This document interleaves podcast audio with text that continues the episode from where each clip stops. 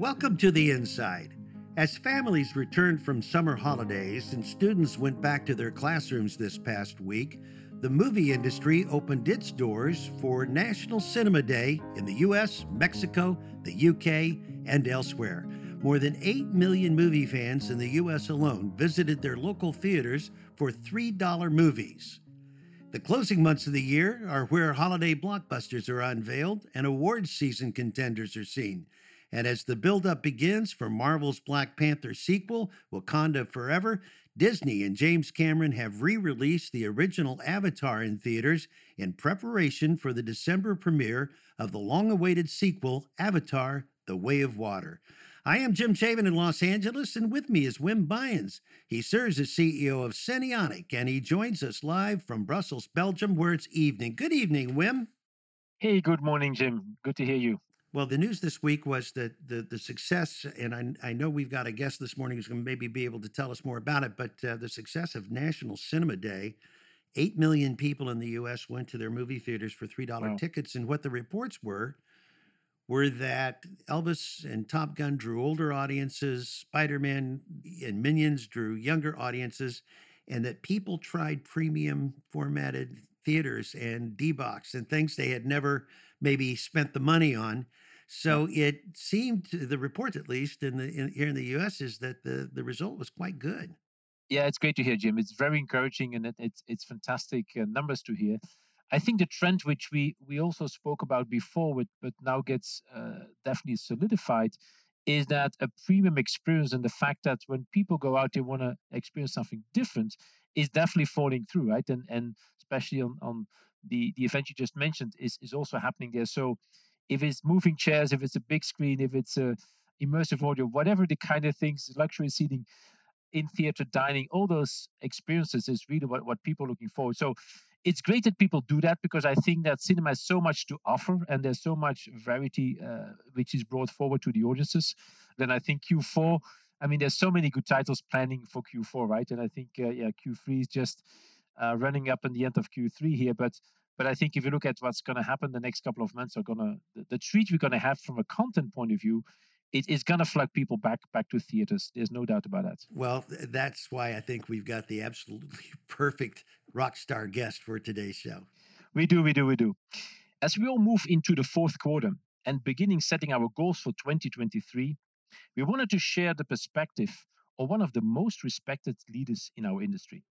Miguel Mier serves as Chief Operating Officer of Cinépolis. In his role, he oversees one of the largest cinema operators in the world, with more than 6,500 screens in 19 countries. Cinépolis is the largest cinema operator in Latin America and has been honored for providing premium consumer services and experiences. Welcome, Miguel Mier. Thank you, Wim. Thank you, Jim. It's a pleasure to be here uh, with you guys in this pivotal moment uh, for the industry and this amazing 2022 year, the year of the recovery of the big screen. It's, it's amazing to have uh, these discussions with you guys. We want to thank you also for taking you know, time out of your busy schedule and being with us here today.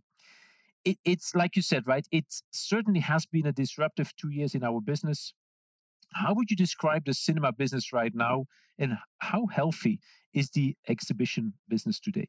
Well, I think the uh, as you mentioned, when uh, we run a company that has uh, cinemas in 19 countries uh, already with 6,800 screens, and we have seen different ways in which the cinema industry is going back to its feet. But the, the general habits of consumers is that people are flocking back to the big screen in one way or another for one reason or, or a different reason regionally. But we are seeing bodies, human beings going back to a communal experience, sharing the best storytelling way of, of, of, being entertained through the big screen. And that's something universal that we see going back strong and going back to create a healthy industry for the future. Is it fair to say that Q4 is going to be an important quarter in in restoring that health in the industry here? Well, I think that Q4 is going to be a, a little bit of photograph of 2022 where we are going to see very strong and solid titles. So blockbusters are performing very strongly, but other contents are not performing as they used to be. But we, I would say that we see an evolution of our industry as we see in the small screen, as we see in the streaming platforms. The big screen is going to evolve in a way where consumers are going to decide what's their preference. And us as exhibitors should be very aware of the signals that consumers are giving us to provide the best communal entertainment immersive experience that we can provide. The question I, I definitely have to pose you right? What is your expectation about avatar uh, in 3d for december? We all know it became the biggest movie in 2009 how are you preparing for the sequel? What are you doing special on that? Well, we're investing, we're deploying 1,300 laser projectors globally, and we are checking the screens the speakers in every auditorium out of the 6,500 auditoriums that we have globally. We were able to be invited by Jon Landau, uh, James Cameron producer, to Manhattan Beach in California to watch 19 minutes of, of Avatar 2. And I just can tell you that it's been the most immersive experience. I'm being almost 30 years in this industry. I've never seen something like what I saw. And actually, it was not a packed cinema. We were maybe 12 executives there at the most, including the Disney executives and Jon Landau. But what I saw is mind blowing. And just when I left that auditorium uh, with Alejandro Ramirez, my boss, we said we need to communicate this in a very loud way internally so that we all are preparing ourselves for the most uh, cinematic event that we have seen at least for a decade.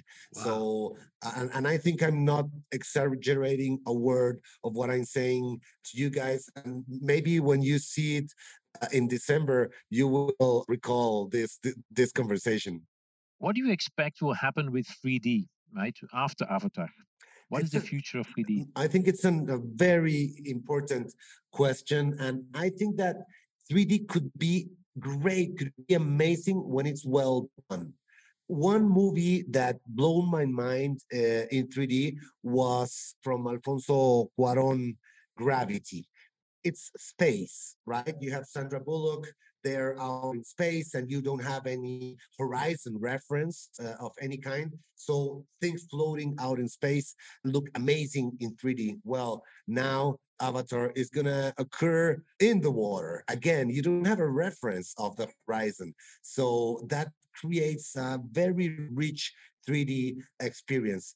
But you can also have a very lousy 3D conversions. And maybe that's the reason why 3D got eroded so so rapidly because it was so inexpensive to make a 3D conversion for titles that were not thought, not designed for 3D, and the end result was not a good customer experience and pay a surcharge for something that doesn't deliver you feel cheated as an uh, as an audience but what i saw with avatar is the caliber of of gravity but i think that with a stronger with a more rich uh, story because it has so much more color so much more characters so much going on that seeing that in 3D is just mind blowing. You have held your current position as COO since 2003, and you have seen Cinepolis grow into you know more than 19 countries.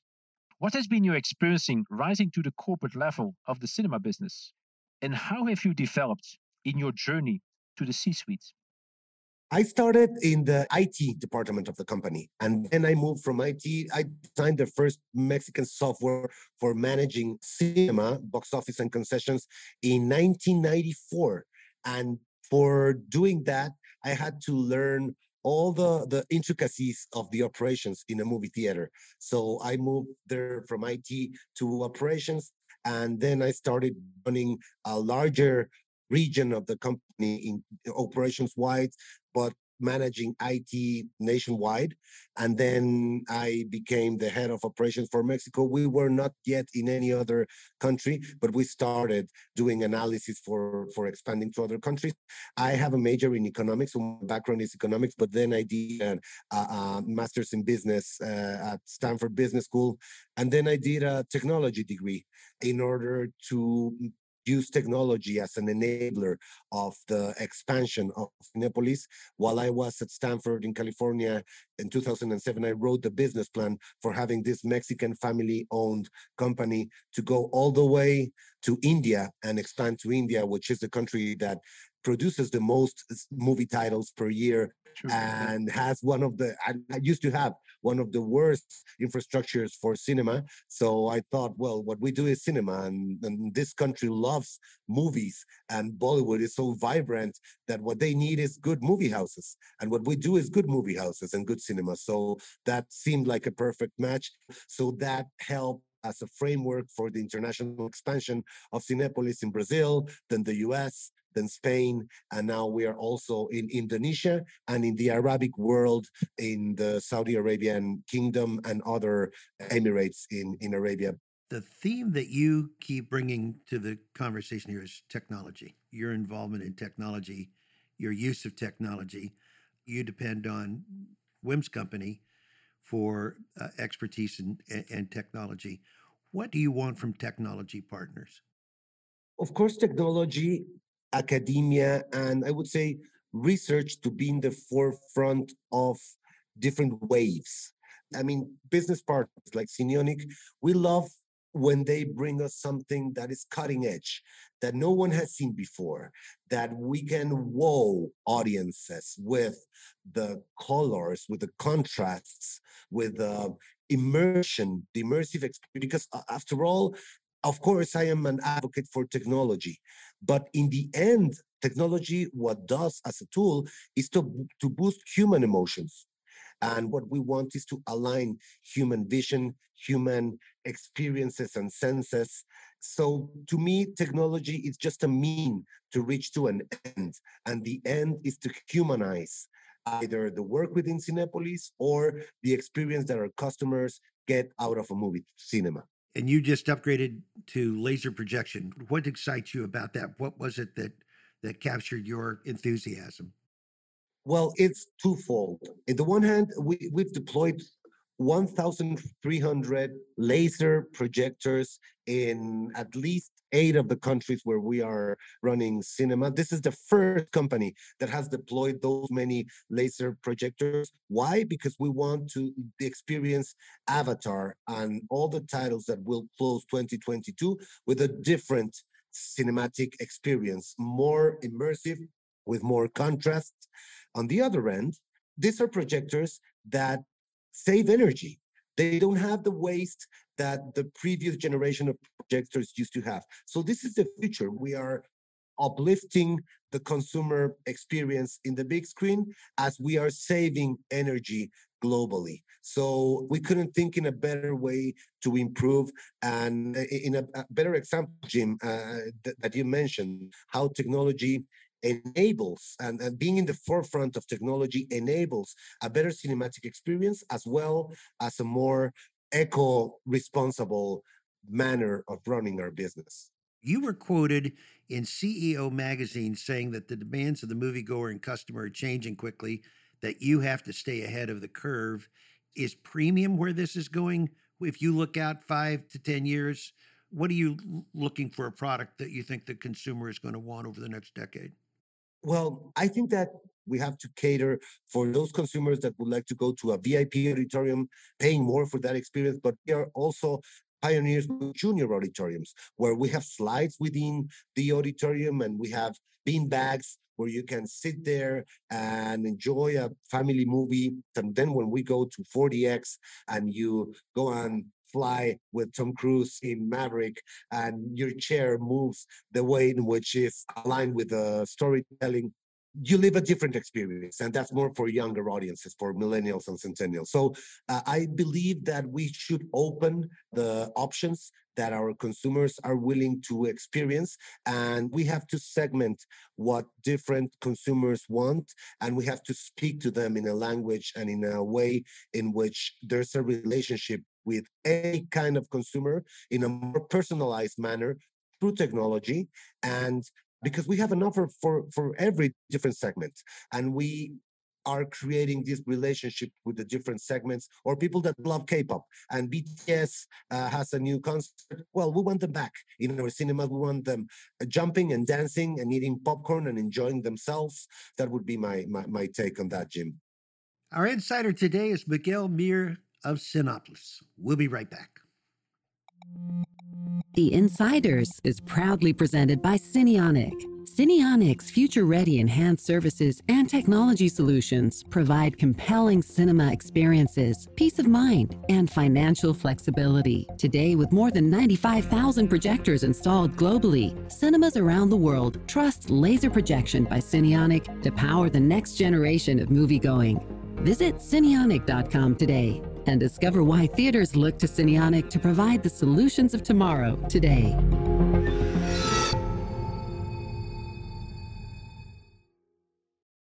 Our insider today is Miguel Mier of Cinépolis. So, Miguel, I want to ask you a question about managing people, right? Uh, if I'm correct, you're overseeing more than 27,000 employees around the world. Is there a common quality you want every employee to share across your company? And how do you instill your corporate values with your teams? Well, I think it's a great question, and culture would be the glue that pulls us together.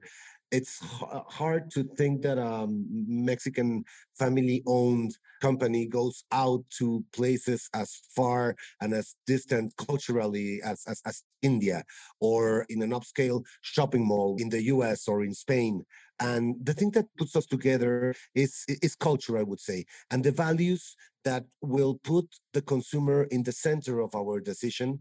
Uh, it's a consumer-centric company, and we like to communicate a lot. We like to use technology as an enabler for communication and for sharing values and culture. Even this tool that we're using right now, podcasts, are great internally. But what we always promote is a consumer centric approach in every decision that we make because we all have to value our customer as the center of the value creation in this industry and in this company. With companies, you know, recently returning to the office, uh, hybrid schedules, how are you working in Cinépolis to maintain the connection and the engagement with your employees? Well, we, we were able to be together and to keep the team together in times where we were all locked down. Now that we can go out in corporate offices in Cinepolis, we try to emulate what we do in cinemas. People in cinemas are working out there and are having a direct conversation and direct connection with our consumers and us from the corporate office. We said if we are to open our cinemas and work in cinema in the corporate office we have to do the same thing. We don't have days that we can take off and do home office. Uh, we came back to work in the full schedule, full throttle, for the recovery of the hurt industry that we are living in. We thought that the recovery had to be in parallel. What we are preaching in the cinemas, we have to live it in corporate offices as well. And that was our approach. And we feel happy that we did that approach because that helped us to, to rejoin, to, to have meetings in person faster and to be more effective, we believe. Are there innovations that have been the result of the last two years that we come out of it and you say, actually, we learned a lot through this terrible time? Well, we've learned a lot about how to be engaged with our consumers through the digital world. And we are betting strong, even though we are a brick mortar uh, facility and industry overall, the exhibition industry. We believe that a combination between the analog and physical world with the digital world is what will draw audiences uh, in a larger scale. I, mean, in terms of uh, exhibition the the lighting and sound in the in our cinemas is very important and that's why we look to the best technology companies in the world like Cinionic the Belgian company for projectors. Uh, we believe that the experience not only the engagement through digital platforms and social media but also the way in which audiences live the experience of, of, a movie in the big screen through the best technology that we can find is the way to go. And I believe that James Cameron will prove that great content, great storytelling combined with amazing technology, mesmerizing technology will draw audiences back to the big screen. Not, not only that, it will be the conversation of the Christmas and the year-end season, stories like Avatar, and we will all be united in sharing sharing our thoughts of a very well told story. Our last question comes from a listener of uh, this podcast out in Phoenix, Arizona. Thank you, Matt. He writes Recent media stories have indicated the growth of streaming services has slowed and the traditional TV and cable platforms continue to decline. Research also indicates that cinema ticket buyers are also engaging with streaming services. What types of experiences should theater operators be considering to encourage people to visit theaters versus streaming a new release at home? Who or what does cinema compete with now? That's a great question. From 2019 to now, there's been more production budgets than ever in the history of humankind. With all that amazing budgets towards entertaining audiences, I think that there is going to be a distinction and there's going to be market for everybody. There are going to be amazing sitcoms tv shows really engaging around the world but still the cinematic experience is one form is one art form that sets itself apart from other forms of video entertainment. So what should be there in this let's say premiere format? I think that storytellers are the ones who will decide what kind of story they want to make and in what format they want to have that story being told. You see all these filmmakers always willing to push the boundaries of the cinematic experience further and higher, but always in the feature film format. And I think there's going to be amazing room. Last week was the Emmy Awards, and television is very, is being also sharp, engaging, entertaining, amazing evolution of television as well. But the cinematic experience is one that stands by itself and one that attracts minds that in my vision are the best storytellers around the globe are attracted by the feature film format. And that's why the large format for the large screen is the one that provides the most uh, engaging entertainment experience well, listening to this conversation, the first thought that I have is Miguel, you you started the conversation by saying, quoting Kevin Costner, if you build it, they will come. You and Wim are building it, and the personal customer service, which I notice and respond to. Uh, and then the filmmakers, uh, James Cameron, uh, you know, Tom Cruise, uh, Steven Spielberg, they are partnering with you to put their products into your theaters. And so if you look at the industry saying, I don't know how all the cinema operators in the world are going to do, but I know that the really good ones are going to probably do really, really well. And it's pretty obvious to me that Cinépolis is at the absolute top of the industry's game and showing us all how to have a successful future. So thank you for being that leader and thank you for being that example. And I love going to my uh, my VIP experience in Westlake Village and hitting the button, and I'll think of you the next time I order some additional popcorn from my seat during the movie. Thank you so much. Uh, this has been a very interesting conversation. We hope that you visit us uh, a lot and you have a great experience at Cinepolis in Westlake. And we hope you have the voice of a prophet when you say that the industry is gonna shine and it's gonna go back to become a very uh, robust healthy, vibrant industry. We look forward to that. It feels well, that Jim. way after this conversation. It feels that way. I've been called a lot of things in my career. I've never been called a prophet. So thank you, Miguel. I'll take that. uh, thank you, Miguel. Wim, I will be right back.